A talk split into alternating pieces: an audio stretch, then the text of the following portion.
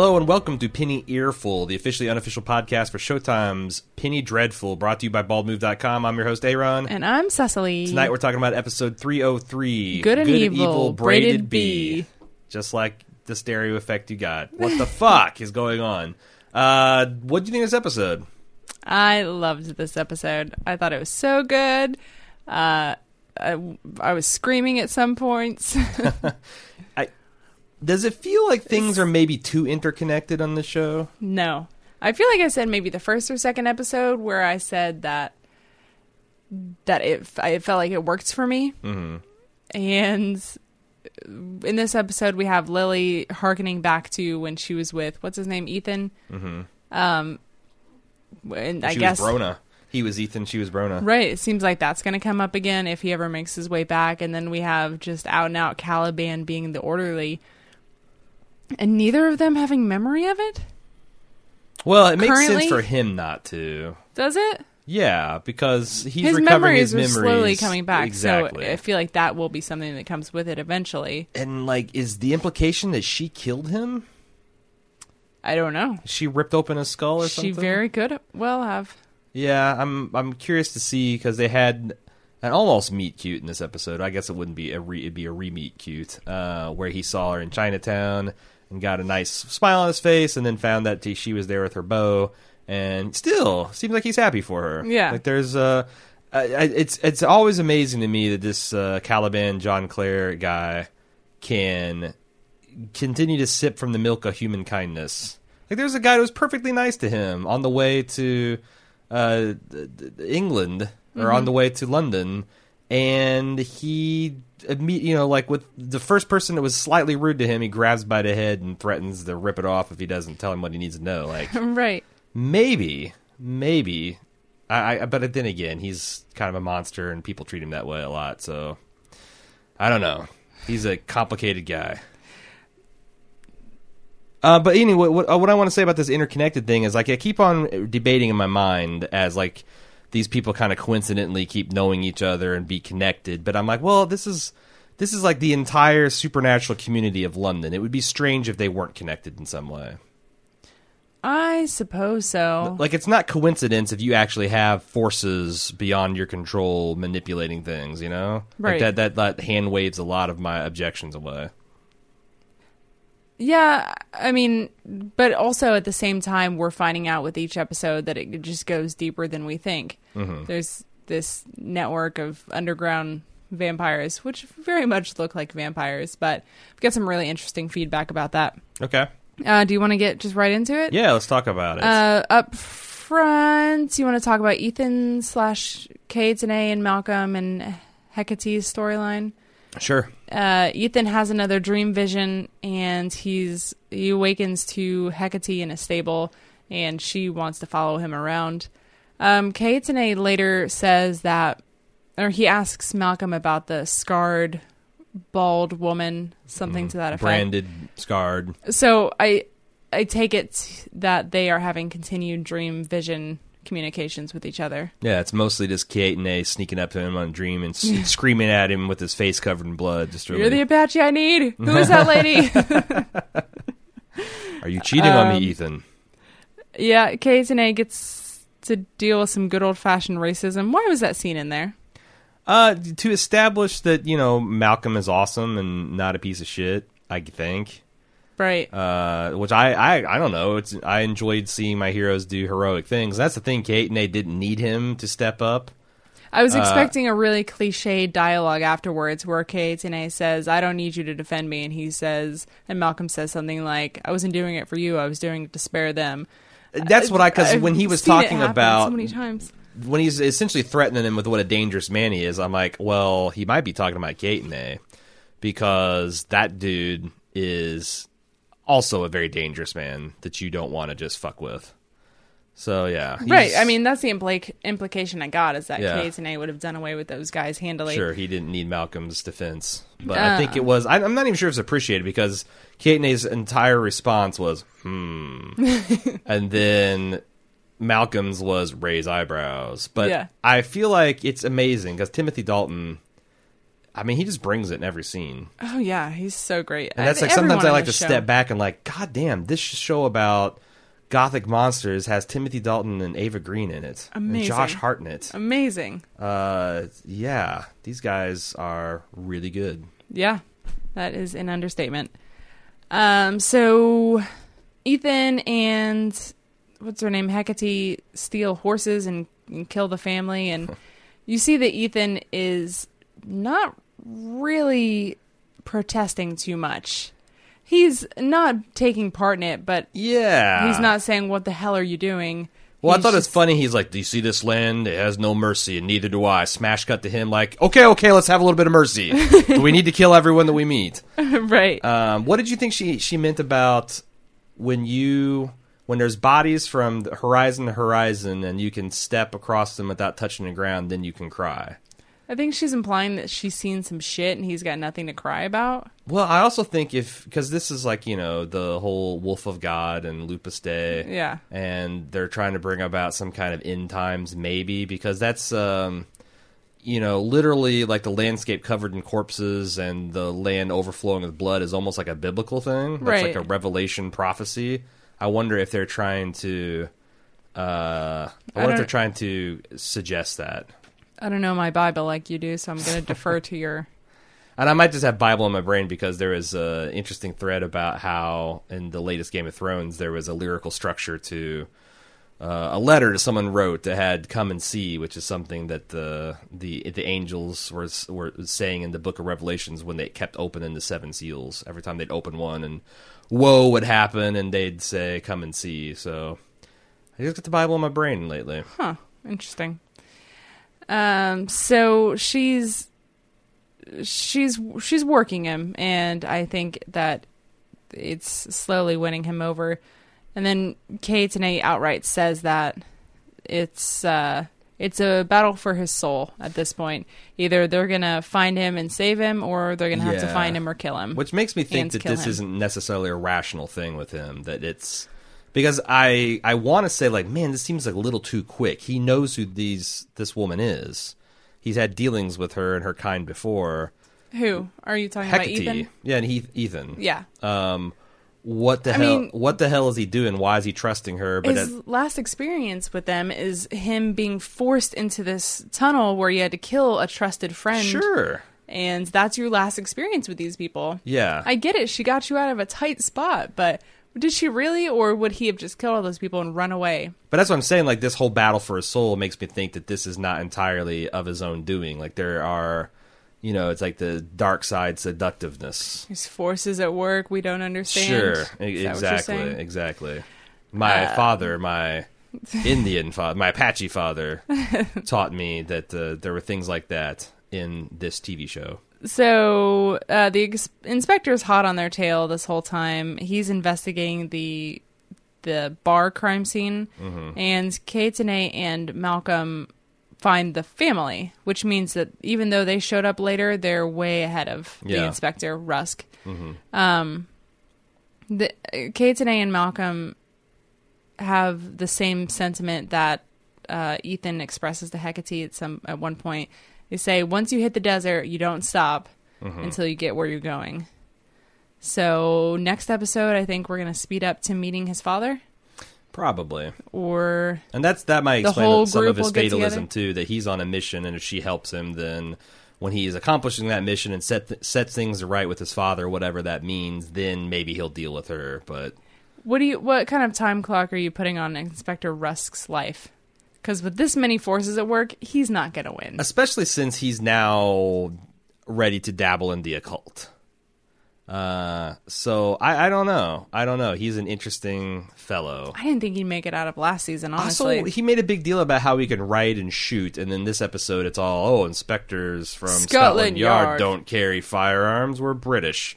I'm like, well, fatherfucker, what are you making a big deal about your riding and shooting ability for? well, you've carry a gun. Abbey. They can ride horses and and shoot at what is it, ducks? Uh, but I'm What saying, like when you when you when you tell the U.S. Marshal in the first episode, I can ride and shoot and handle rough terrain, and then Oh, they're just they're just measuring dick sizes. Isn't I can only do two of those three at, at once. Like I can't shoot and I can ride and handle rough terrain, but I can't shoot. It's Yeah, he's trying to show two. that he's the bigger man because he can do it. He just chooses not to. Hmm. So that's why he's a better person. He's such a good person. if if he thinks if he has an inkling that he's hunting a werewolf and he's seen what Malcolm or not Malcolm, sorry, uh, what Ethan's capable of doing, it doesn't make sense that he's not armed. well, he's got like nine guys to stand in front of him. Yeah, and there was like 16 guys laying in bloody bits that were armed at the saloon. So That's true. yeah, Um, what else do we have about them? Oh, the last thing I have is that Hecate wants to free him and rule darkness by his side. But Hmm. uh, that's all I've got on the, that storyline. Anything else from you? no, and then I guess I would like more of a reaction to that. Right. It's like, well, you know, if I wanted a woman to rule beside me in darkness, it'd probably be Vanessa. right. And you know, I'm trying to, re- I'm rethinking the. and he's a bit decisions I make touchy about life. Vanessa when she brings her up. Sure, yeah, he doesn't like, uh, doesn't like him talk, or her talking about Bay. Nope. Um. So then we just get a you little. know, when she gets back to, he gets back to England, she's going to like smell the witch on him, and be like, "You better go, go call Hecate with the good hair." I was gonna do another Beyonce reference, tell him boy bye, but that one's much better. um, so the next thing we have is real quick, uh, Doctor Jekyll and Frankenstein. Sure. They didn't get much screen time this episode, but uh, Jekyll's definitely losing it, right? There's a little bit of Hyde showing through. What's that about? Is he experimenting on himself, or I does he have the that's- same insanity problems as everyone else that's locked up in there? Oh, and everyone else in the show. Uh, I know. I definitely think that's the implication that he is because he- Frankenstein talked about what a violent temper he had back in school, and a little bit of that is showing through here. So I don't know. It's interesting. Like I don't know if he has experimented himself or wants to experiment on himself, and whether Frankenstein's electricity modification of his formula. Right, where the marriage of the uh, electricity and the potions meet is then is that when we're going to start experimenting on Jekyll? Yeah, that we'll start to see Hyde. He'll like, oh wow, you can. I mean, they'll cure a guy, and then he'll decide I'm going to take this myself because I. You can tell that he doesn't. He doesn't like the duality of himself. This braided bead bullshit is not not working for him. So he kind of wants to just to be the full time angel. What else should we talk about? How about uh, the Lily and Dorian Gray storyline? Yeah, Lily. I really liked all the scenes that she had with her new little um, Just- submissive. I Justine, guess Justine's working for me. Is that what her name is, Justine? Yeah. Uh, yeah, I like that. I find um, I don't usually go in for the girl girl stuff, but I'm totally into this arrangement. Mm-hmm. Yeah, I remember watching this with you, and early on in the in the episode, you said I'd like to see them get together, and boy, did you get it! yeah, and even with a, a bonus uh, Dorian Gray, but like, uh, I mean, we're only like a few acts into it, and it's still a better love story than Fifty Shades of Grey. uh, I know there's there is something about the power dynamic that's pretty hot. I like the fact that they saw the suffragette movement. yeah, and how that's like the flashy, showy way to get your way. Um, right, and they prefer to hunt by night. And yeah, and do and things slowly, erode slay in the shadows. Yeah, and acquire your It's power. Beyonce reference. I thought I thought that's all good, and it's also an interesting like that's historical a fact. Uh, do you remember a couple months ago in the board game subreddit, someone had dug up the rules to Yes. a, a 1914 edition of the game Suffragette? and you can't find it anywhere. well, no, of course not. But they've got But you think they'd reprint something interesting like that? Well, I mean, the theme is you're a team of suffragettes trying to get into, I think, the parliamentary house, mm-hmm. either to protest or to have a meeting, and you square off against a team of policemen who are trying to stop you. And as you capture pieces, they go to the hospital. So, like, the flavor is that these. These, these these British bobbies are just womping suffragette ass for the temerity for asking for the the right to vote. Right. I, I thought that was um, it's it's interesting to see all this violence against women who are just asking for like a say in in government contrasted with you know uh, Lily and what did you say her name was Justine. Justine's kind of quest for a different. Not, she doesn't want equality; she wants mastery. Yes. And who can Uh, blame her? A new, a new, ushering in a new dom or new, new era of female domination. We're still working on it, Lily, even today. Um, in joke, does Justine remind you of Sam's Club girl? Sam's Club girl, Yeah, the, with her s- vo- the sample lady. Oh, not anywhere near. no, No, the Ah, she's, she's got an air of I guess fuck maybe me with the daddy Cockney voice accent. about her. But I mean, the other, she's just, she's just like, you know, can can you, do you want to try this cracker? I mean, it's pretty extreme. It is extreme, but that but that's just what it reminds me of. There's Okay. also an episode of Thirty Rock where they kind of tackle that subject. Well, of- how old do you think Justine is? Like, uh, she's gotta be 16? sixteen. Yeah, yeah, I felt like she's certainly underage. And also, you were right. The, that was a snuff club. yeah, I was. I I was surprised to hear that, but I guess not too shocked. I mean, yeah, it was all there on screen. Yeah, my just thing is like I She was too strong to be a victim. yeah, and it seems like this vi- area of Victorian England is like like sensationalism, like they like to be scared by the dark things, like like you know none of that stuff in the um, Wax Museum was real, except for I guess the final exhibit the of, of John Clare, but. You know what I mean? Like that's something they did. They liked that. You know, this was the era of Penny Dreadful. Right. Uh, the- they the- had they had wax museums, and now we have Reddit. Sure. It's something that we people have are just subreddit watch people about. die. If you Wow. want to get into that thing, So that is that is essentially a back alley snuff film, except It- for it's all the time, real life, hundred percent. absolutely Not not a place I like to hang out. no. Um, Too innocent. can we just take a Too quick innocent die. quick break so that I can throw up? Okay, and we're back. Palate cleanser. So they're oh, I can't skip this scene. Of course, they bring the victim, the same guy who took their money coming into the snuff place. In we case, butcher him. in case you don't recognize him, and uh, they butcher him. Mm-hmm. Justine doesn't need to be talked into it. She just uh, I like goes how- to town. How Dorian's like midway through his pitch, and she just grabs the knife and like he's like, "Oh, what? You weren't supposed to kill him." There's like this whole thing. No, that's not what we were getting at. No, no. At first, you're just going to cut his breast off, and then you- we work you up. But okay, I guess you're ready to graduate. All right, yeah. Um, I just have an issue with this fucking and blood scene because that's not how blood works. Blood it's coagulates interesting, quickly. but that would be such a sticky, gross mess within like it 30 would be seconds. much more dry than it would be wet. Yeah, Just Yeah. saying. So Yeah. that was a problem for me. As a person who encounters blood every month on the regular, it's uh, your moon's blood.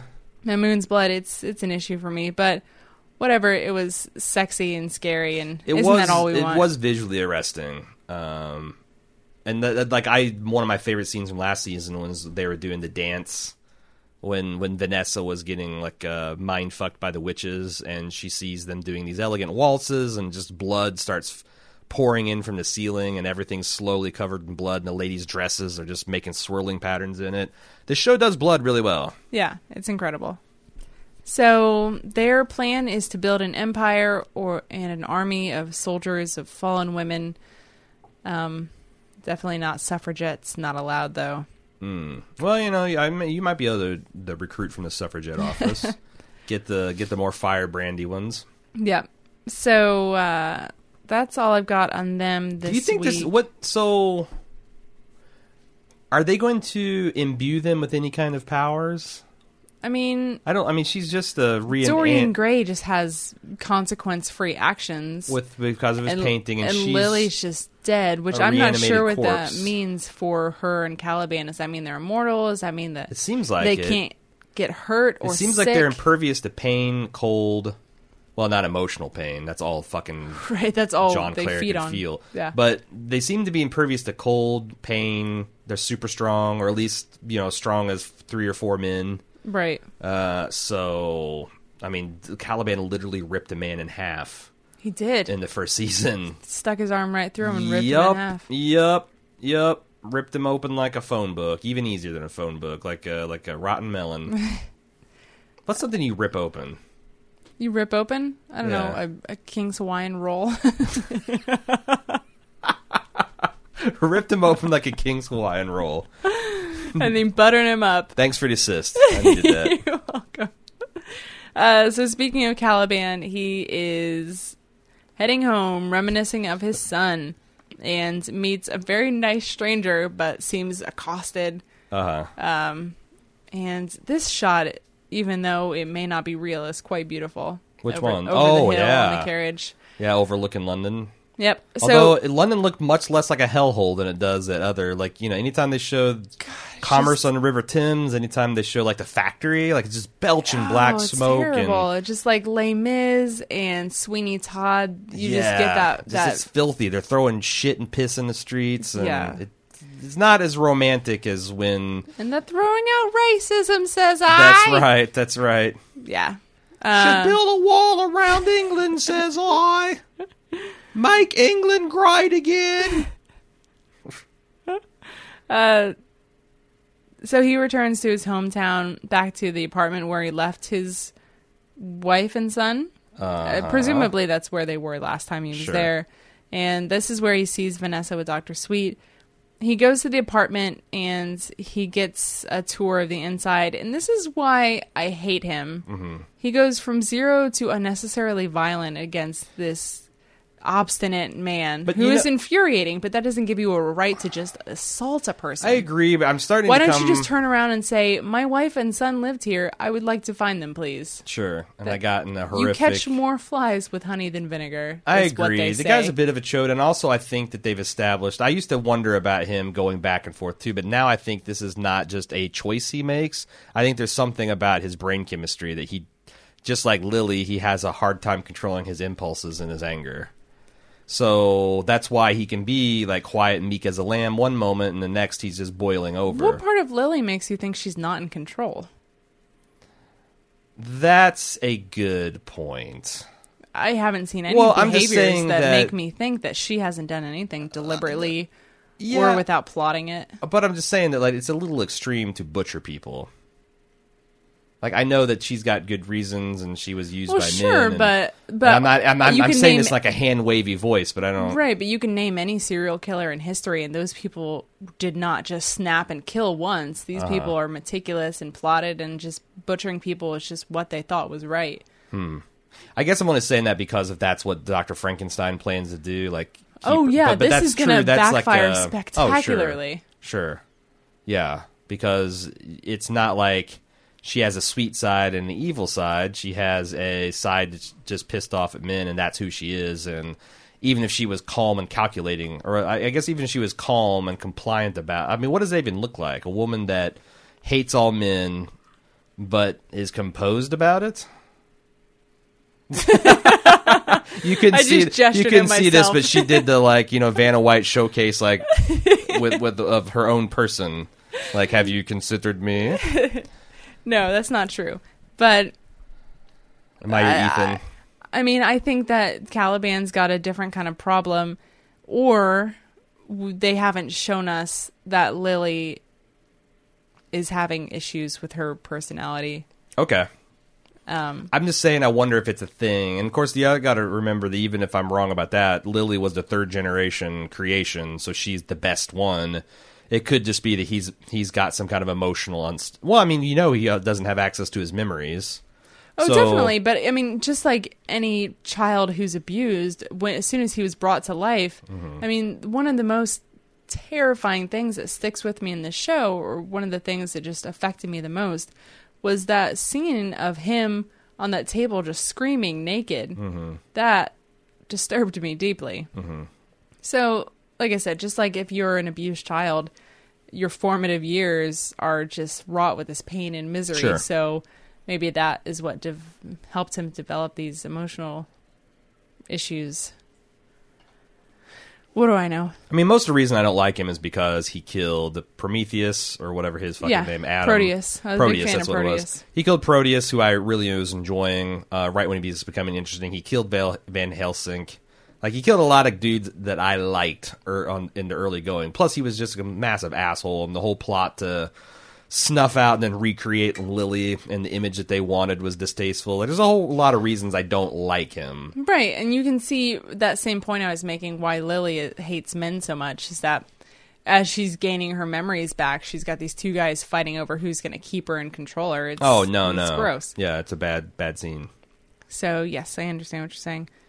Um, so I can understand what Lily's going through because I've hated a television character once, and it's basically the same thing. you've hated a television character. Several, Who? yeah. Well, oh, you're just saying you have. sure. Okay. hmm Uh, so he presumably he does get the forwarding address of his family. Goes to this hellhole. He at least tracks down where she's working. working. Maybe She's working at got a factory job. It seemed like he knew exactly where her apartment was, though. Hmm. He he stands outside the factory. He looks at Is the. she living in the factory? No, no, no. Okay. He's outside the factory. He looks at this com- communal uh, building, Because this building and there's people f- like bathing outside. He looks right up at the top floor Ah. window. He knows where he's okay, going. okay. Because he's got this. This building is a horror show. Yeah, he goes right to her door, but decides not to knock or say anything, but instead climb up through the hole in the roof that Yeah. people often use because that's why the pole's there, right? I imagine What, what, what would you call that? What would you call that piece of wood that he got up a two before. to before? Mm-hmm. But like that's a whole rat nest up there, and there's holes in the oh, ceiling, Oh, yeah. and he's peering on them. Like I kept on expecting the the the little boy to be like, "Look, mommy, daddy's up in the ceiling, looking at us." like it's, he's right there. Man, wouldn't that have been arresting though if he had said something He just like started sobbing up in the ceiling. No, if he he, was so- pretty if the little boy said, "I I see daddy" or "I see the ghost of daddy" or something like that, and the mom Sure. Mm-hmm. was like just trying to soothe him, but he was actually seeing him there, and then the boy died. yeah, it's dark.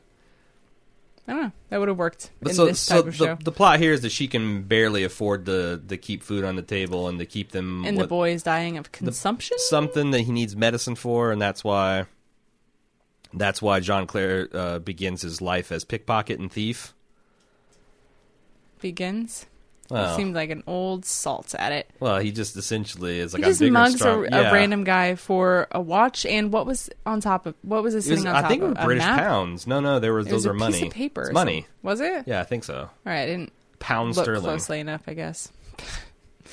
um, another stray observation: the woman has very short hair. I assume she sold it at some point Mm, because that's a thing to do for money. yep.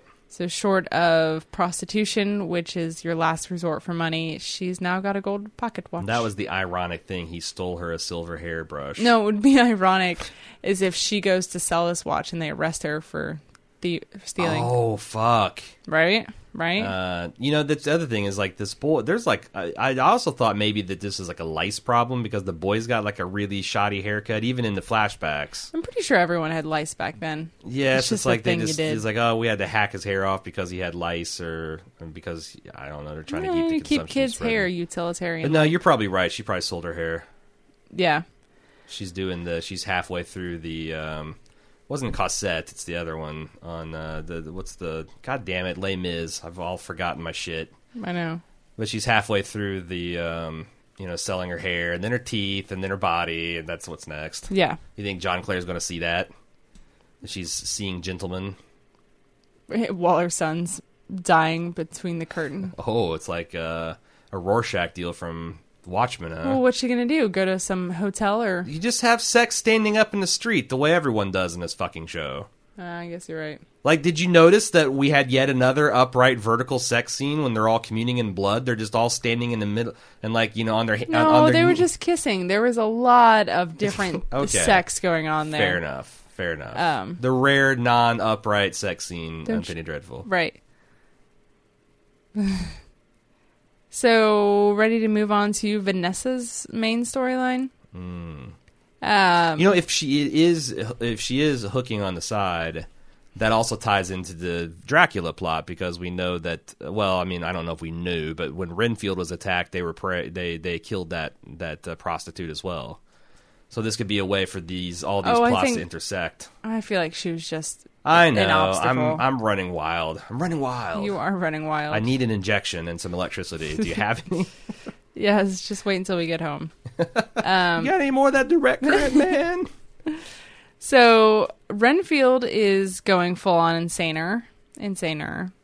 Uh, he's writing just Vanessa, Vanessa, Vanessa over and over in the notebook, and eventually eats a fly. As we Mr. know. Vanessa Ives. Mr. Vanessa Ives. He's just practicing as when they get married. Perfect. Um, that's a that's the that's a canonical Renfield thing to do. He's Right. obsessed with eating life, so you know flies and bugs. exactly. whatever He he thinks get. that will sustain him. brings Um, him closer to the master. So Dr. Seward is not quite believing Vanessa, but doesn't want to outright tell her that she thinks she's crazy. So she's doing a doctor thing. Well, Vanessa convinces her by grabbing her hands and doing a, Doing li- her- a light skin her reading. weird her weird seance thing that she does. And she's not wrong. I think the doctor is completely convinced.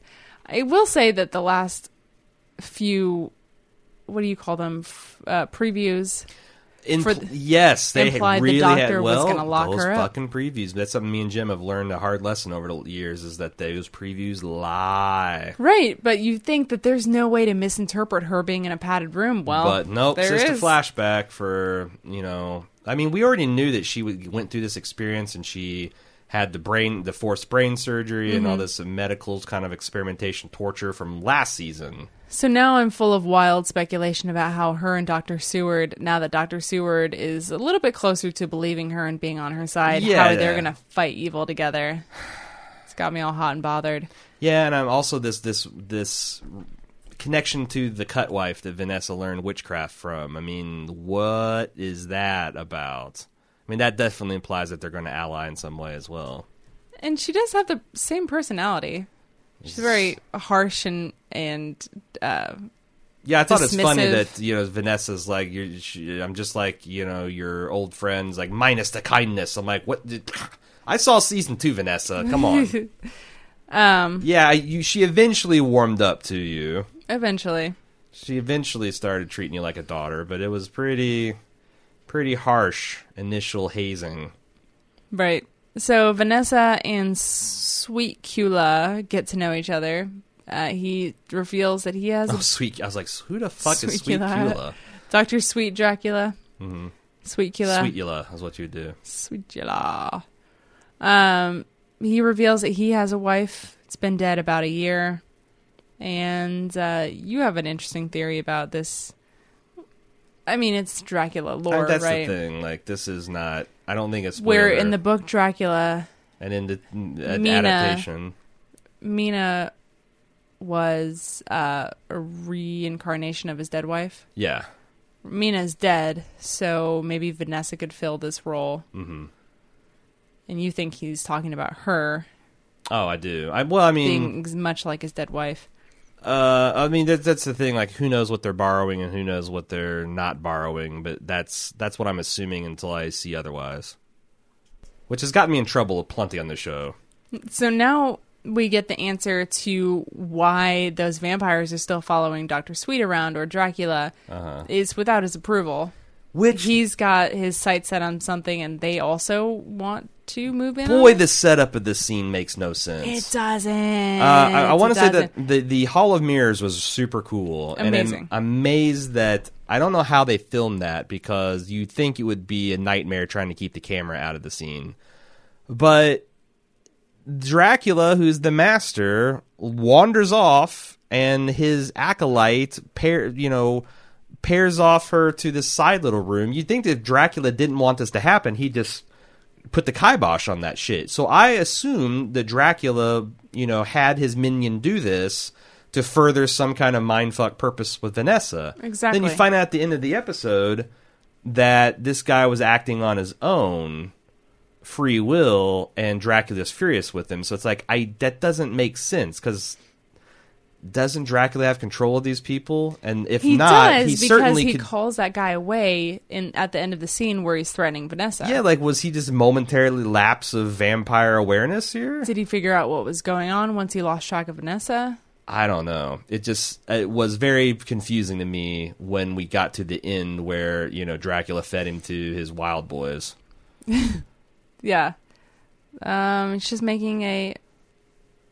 Uh, yeah, he's making an example of him, but he, Do you think he wanted him to do? Th- no, as I say, I was, I was trying to think if there's room for an explanation that he wanted him to do it, but then when it didn't work or it blew up in his face, he was pissed off about it and looking for a scapegoat. But no, he made it pretty clear that that guy was kind of doing his own operation. Right, and he gives her some really interesting information that maybe Doctor Sweet wouldn't have wanted her to have.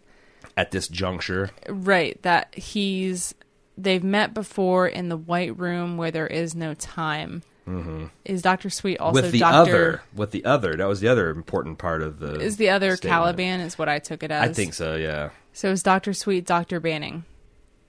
Doctor Sweet, Doctor Banning. Who the fuck? Doctor is- Banning's the guy who trapped her in there and did all those tests on her with the hallucinogens and the and the tr- trepanning. I would say no, except for they're both doctors, and I didn't see the Doctor Sweet thing coming, so I'm just going to bet on your And horse she until it doesn't- loses. if he took out the part of her brain that remembers, I don't know.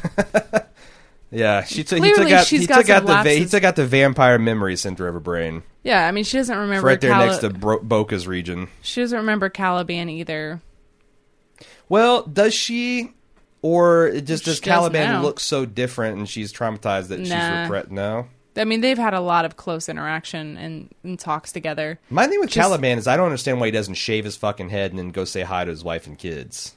He's he's terrifying. He's dead. He's not that terrifying. If you were dead and then you came back with your face all fucked up and you were 10 He's shades not even that fucked and up. you were 10 shades lighter and you had this long stringy hair. He looks I like he's going to a Marilyn Manson concert. Like I, Yeah, if you were going to a Marilyn Manson concert, you probably wouldn't be welcome back. His son doesn't look.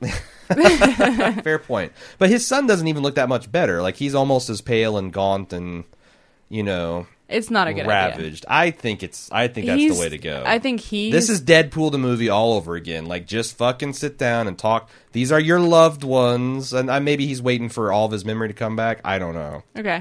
I think he is too far gone to be a part of their life anymore. Hmm. Is my opinion. Probably true, but you'll never know. You you miss hundred percent of the shots you don't take, Caliban. is that the same? Why are we calling him Caliban? Isn't his like? I don't know. Isn't that like his his. Frankenstein name? His slave name? Wouldn't like John Clare the thing that he's adopted for himself? I noticed that like people are calling him that on the forums and in feedback kind of interchangeably, but I, I always thought like John Clare is it's like calling Lily Brona at this point. Right. We've done a lot of both. Huh. So she goes back to Dr. Seward and re- she requires hypnotism to bring her memories back. The doctor is not really interested, but is talked to into it readily. And it's not that she's not interested; it's that she's afraid of the result to Vanessa. She's in too fragile a state. But she does it anyway, so she's not that afraid. And she hypnotizes her back to the white padded room where, which, again, a really awesome scene of Vanessa talking to modern day Dr. Seward, who's in the room with her. I just thought that was really well done. Um, and Caliban is the orderly that brings her food. and seems like he's like I thought them they're going to they're going to set this up. There, there's this horrific realization that maybe Caliban was this uh, you know kind of monster, and maybe they'll still do that. But I got in the three seconds of the screen time when my mind wasn't exploding that he seemed on subsequent watch. It seems like he was pretty genteel. Like I've got your food, Miss Ives, or whatever he said. He he wasn't being a complete asshole about it. that's all I've got this week. Uh, I thought this was a fantastic episode. If I didn't say it already, um, do you have anything else? I've got a ton of feedback. To Okay, so. I feel like we, we did a good good first coat. Let's see, you know, Yeah. you got to do a lot. Let's see what the if the uh, listeners can give us a second one. Uh, first off, we've got a new, maybe not a new listener. If you want, oh, by the way, if you want to send feedback, uh, penny earful at baldmove.com and on the forums, forums.baldmove.com. Proceed. maybe not a new listener, but a very new writer inner Okay. emailer, Kelly. She's got First a- time, long time, She's yeah, first time, long time. She's got a, time. she's got a lot of hot takes here, so bear with me. okay. Uh, this is in reference to Kaetenay. I was wondering if the show will reveal he is Geronimo. Hmm. There are lots of coincidences that seem to point to Geronimo legend. First of all, the timing is right. Geronimo was born in 1829, died in 1909. The first episode establishes we're in 1892, the same year Tennyson died. That would make Geronimo 63, which is about how old Kaetenay looks. Okay. Second, Kaetenay describes himself as Chira, Chiricahua Apache. Guess who was also Chiricahua? Geronimo. You got it. Thirdly, Kaetenay seems to inspire mixed reactions from his own people. The woman who was his relative did not argue with Ethan that he was an old demon. Geronimo inspired mixed reactions among his own people. Some found him to bring only trouble, while others followed him into battle. Hmm. Number four. Kaetenay shows himself to be strong in some kind of magical arts. He finds Malcolm, talks to Ethan across thousands of miles, and seems to be able to divine the future. Geronimo was also believed to possess the power to see the future and also the power to know events that happened far away. Fifth, Kaetenay's family was killed in some kind of horrific way, implying that Ethan had something to do with this. Geronimo also had his family murdered in 1851 by the Mexican militia. Kaetenay's story differs from Geronimo's, but the show often twists to suit its plot. Six, Kaetenay is a badass fighter and hunter. The scene of him rescuing Malcolm is proof of that. Geronimo was a legendary hunter from a young age. She's a Geronimo expert. Hmm. He also was a legendary fighter who resisted Mexican and American forces for years. Added up, these things seem to be more than a little bit coincidental. It also makes a lot of sense that if Kaetenay is Geronimo, he might be very interested in finding Ethan and perhaps making him pay some kind of blood debt. Uh, I know that I would love to have a werewolf on my side if I was going to take revenge of some kind. Has Kaetenay foreseen something that makes Ethan essential in the fight against evil? My big problem with this is Geronimo's most famous for jumping out of airplanes, and airplanes have not been invented yet. It's not true. no? No. I'm a little shaky on my Native American history. Uh, no, that's, I mean, shit, I didn't know all of that, and that seems like a pretty good genetic match. Uh, yeah, I don't know. I was kind of hoping they explore other Native American myths, like either like something with the Wendigo, which I know is not exactly the right part of the country, but there's also the like Nagalashi, I think is how you pronounce it. Uh, the skin skinwalkers, the the creatures that can uh, uh, you know essentially shift shape at will, not just like a werewolf, but they can assume any any shape. Mm-hmm. Um, I was wondering if they were going to get a little bit out of Victor- the Victorian box since they're in the American Southwest. It seems like a great way to continue to to, to, bend the genres. But uh, I like the Geronimo theory. Yeah. Why would he be not? Why would he not be going by Geronimo? I don't know. He's Why too- would Caliban go by John Clare? because Caliban is his bullshit name Why that his would creator Brona go by Lily? Same difference. They, I mean, these are all like the characters. Why would that- Doctor Banning go by Doctor Sweet? Go by Dracula? Well, it's Doctor Acula. Doctor Acula. He, that was what he started off. He's like, no, that's too obvious. It's way too obvious. Dr. Acula. Ooh. okay. Uh, Kelly continues. This is actually a second email with uh, a lot of interesting More theories. Geronimo facts? Nope. Okay. Uh, Because I understand. Justine facts, Oh, which I think you'll like after your watch of Quill mm. this year, last year. the thing was Um, early last year. Yeah. Justine is the title of a famous work of Marquis de Sade, whose n- name sadism was coined.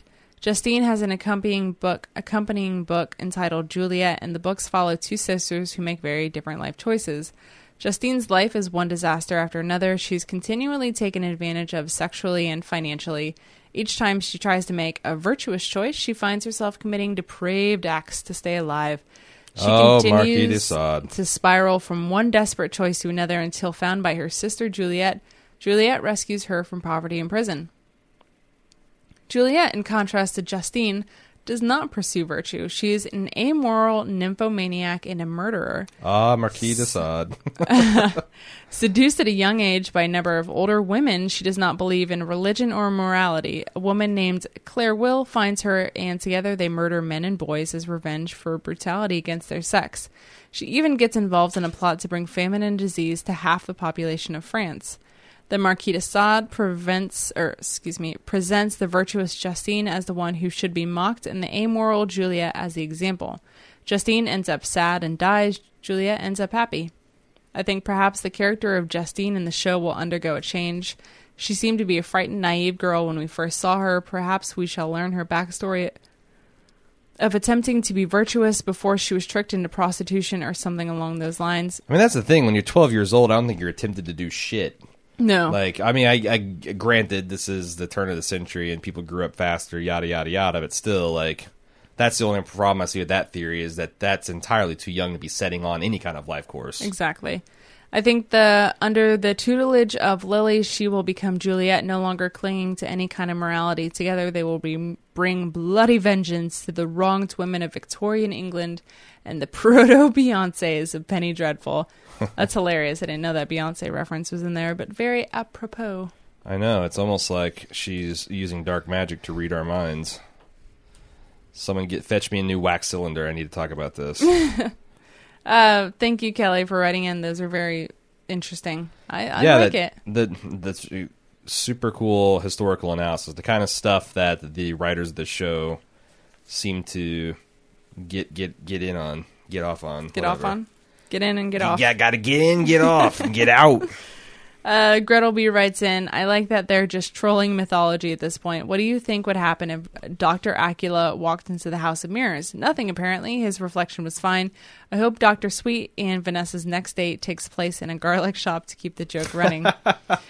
Well, I mean that's the thing. Vampire lore is all over the place, and even like if you want to consider like uh, the Bram Stoker stuff as canon, he was kind of cherry picking from the old school vampire myths uh, and revenant myths of the Middle Ages. So you look at the historical vampire, what the middle, like a what a person, you know, circa the Black Death would think of in terms of a vampire, and it would essentially be like a bloated corpse with really long fingernails and blood red teeth, and it would look gaunt and it would make a whole bunch of hideous noises. It wouldn't mm-hmm. be a smooth, suave sexual predator. Mm-hmm. So it's like that myth has always been kind of an ever changing thing, Right. And kind of like what we see with the modern day zombies. How many different takes on zombies there, and like what is the canonical zombie? Is it what Is you know? it that they crave brains or Yeah, just did they any move kind fast of and flesh? move slow? or- Are they dead? Are they infected? Like Right. what? What is the actual real vampire? Is it what George Romero came up with? Is it what the you know its origins in the Caribbean and and, and African like Mm-hmm. voodoo magic cultures? Like who owns? So I. I I I thought I so I don't know whether he's saying he's got a problem with that or just that the show is poking fun that like oh you're gonna expect the, the Dracula show up at a house of mirrors and no reflection Yeah, I think the show is just poking fun. uh-huh. Um, a, he continues a lot of what the fucks with John Clare. You start feeling for him, then you find out he was part of Vanessa's therapy and possibly ties, uh, and possibly has ties with Doctor Acula. By the way, that's how I'm going to say it forever. Sure. Uh, when Doctor Acula said he lost his wife last year, was he talking about Mina or was he just bullshitting? Oh shit! I didn't even realize because I was assuming I was going with the immortal beloved kind of thing that uh, he was just saying a version of the story that Vanessa would comprehend. Right. But it would be interesting if Mina was his original wife and that you know now he's got his eyes on Vanessa or some permutation of that. Maybe he always wanted Vanessa, but he settled for Mina to get to Vanessa. Like that. I mean, they be seem cool. they just seem so dissimilar, and for her to hate Vanessa so much up until her death, uh, Well, but that might. I mean, if she was jealous. Like if she knew that he was right. But if he was so in love with Mina, why would he be drawn to Vanessa now, being a polar opposite? Well, you know, that's poly- he's polyamorous. He's very high. But, I mean, I'm he's a very high-minded, non-jealous vampire. I'm saying that the whole story of Doctor Acula is that he's drawn to her because she's a reincarnation. That's this. That's yeah. Again, that's the source material. That's but, all I'm saying. But who knows? Um, they've they've definitely played played old Harry uh, with with that mythology already, with Mina dying and uh, Van Helsing being dead and and all that stuff. Uh, but yeah, Okay. No, I, I was like that's that's a brand new thought though. I never thought to take him at his word, but yeah, the timeline certainly adds up. Uh, Rennie writes in and says, I literally cannot get enough of Dr. Sweet. I don't even care that he's Dr. Acula. He's just so fascinating to watch, isn't he? When Vanessa walked out of the coffee shop, he looked seriously devastated. None of that obsessive anger, I must have her, that you'd expect and which we've seen on the show from other men. I wonder if he loves her on some level or if it's just a long con. Well, I mean, you know, the episode's title is "Good and Evil Braided Be." I, I don't get him, and I. This is so weird because I, I don't get the fascination. I know that you find him very attractive as well, but I do. I, do. And I'm not the kind of guy's like, oh, I don't understand. I don't know why is guys attractive. That's bullshit, you know. Uh, but uh, yeah, I don't, I don't understand. I don't get it. It's it's something deep inside of me that I'm not willing to address on this podcast, but I'm I'm a fan. okay, um, fair enough. This is this is the point where our forum listeners get real crazy. Are you ready? I'm buckled in. Buckle in, because uh, Rennie continues. Am I crazy, or does John Clare really look strikingly similar to Dracula's vampire children? The grayish white skin, the yellow eyes, maybe it's just what being undead does to you, but yeah. Lily is not nearly so undead looking, and neither was Proteus. I wonder if this means John is was connected to Dracula, or if that's some of Frankenstein's technology did to him. Well, for point of fact, we I think in this episode discovered that they have some connection because it was the master right. in the room, it was the master, it was Vanessa, and it was the other. Right. And I'm pretty sure that Jean, uh, the, the Jean, Jean Claire, he's a French Jean Claire. Uh, I think that he is going to be the other. So there's already a connection there. Number two, again, he was the Mark One version, and they you, you you could see that Frankenstein got better and better at this the the the more he went along. So I think some of this unnatural pallor is just the result of him being the well, prototype. Well, we have more. Uh, I think Dracula got Jean Claire to report on Vanessa, perhaps promising him to heal his son, and he went along with it at first, but tried to intervene oh. later on, and so oh. Dracula killed him. I'm not sure about the whole the master's teeth on your neck and the white room part. Are we supposed to understand that he posed as a doctor orderly at the clinic? Or was he simply sneaking in somehow, maybe with John Clare's help? Either way, if he did indeed see her there, then the whole Dr. Sweet facade is risky business. How can he know she won't recognize him? Hmm. All good points. And I've got another one from El Gato. There is another Claire Dracula connection. The fight with the vampire and the death of Mina at the end of season one occurs at the theater where John Clare worked. Is that a true fact? Because again, uh, we weren't podcasting the first two seasons, so it's like we talked about how the attention to detail when you're podcasting and watch it three or four times and reading feedback and taking notes and all that stuff is much greater than when you're just watching as a fan. But that was a like, holy shit, really? Moment for me. Yeah, we're gonna have to research it after this podcast and before the next, or yeah. someone can do it for us in the sure. forums. But uh, they continue. I always thought it was strange that a character like John Clare was always moving around the theaters backstage would not have noticed a vampire nest. Or was he aware and this information was not shared with the viewer? A final possibility is that the vampire went there with Mina immediately after Claire was fired, just in time for Vanessa to do her echolocation of where they were. However, the timing of that sequence seems very unlikely. Hmm. To me, that suggests that whatever connection Claire had with Dr. Acula in life has continued in some form after his death. All I know is there's going to be a whole slew of one star iTunes reviews. Fucking host didn't even know that the theater was the same as the so you know you got us. Uh, I don't know. That's super. I mean, those are a lot of connections there. Yeah. So I thought that was all very fascinating stuff that I would not have put together on my own. And if we are wrong, it's because I knew better. Um, but that's all the feedbacks we've got. All right. What, uh, what an incredible episode. What an incredible group of listeners we have. Already, and we're just going to, it's going to get better as the season goes yep. on. Penny Did Earful, we... you can get in on this. You can give us a Penny Earful at pennyearful at baldmove.com or on forums, forums.baldmove.com. You were saying? Uh, I was going to say, should. My lady. My lady pudding pie. Should we tell people that we're going to be uh, eventually, eventually backfilling the first two seasons.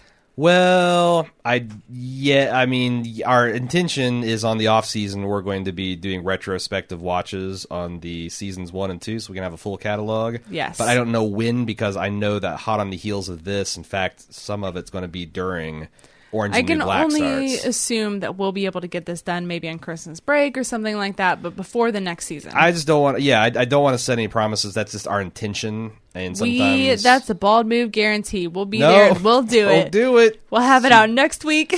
don't do it. Um, but no, that's definitely our intention, and I just don't know the timing because I know we we got to go right to Orange and New Black after we get done with this, yes.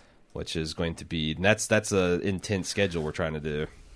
I'm down. Okay, so yeah, but yeah, yeah, it'll uh, it'll be fun. I'm looking forward to filling in our knowledge gaps with that. We'll see you again next week for the next episode. It'll be awesome. Until then, I'm Aaron. And I'm Cecily. Bye. Bye.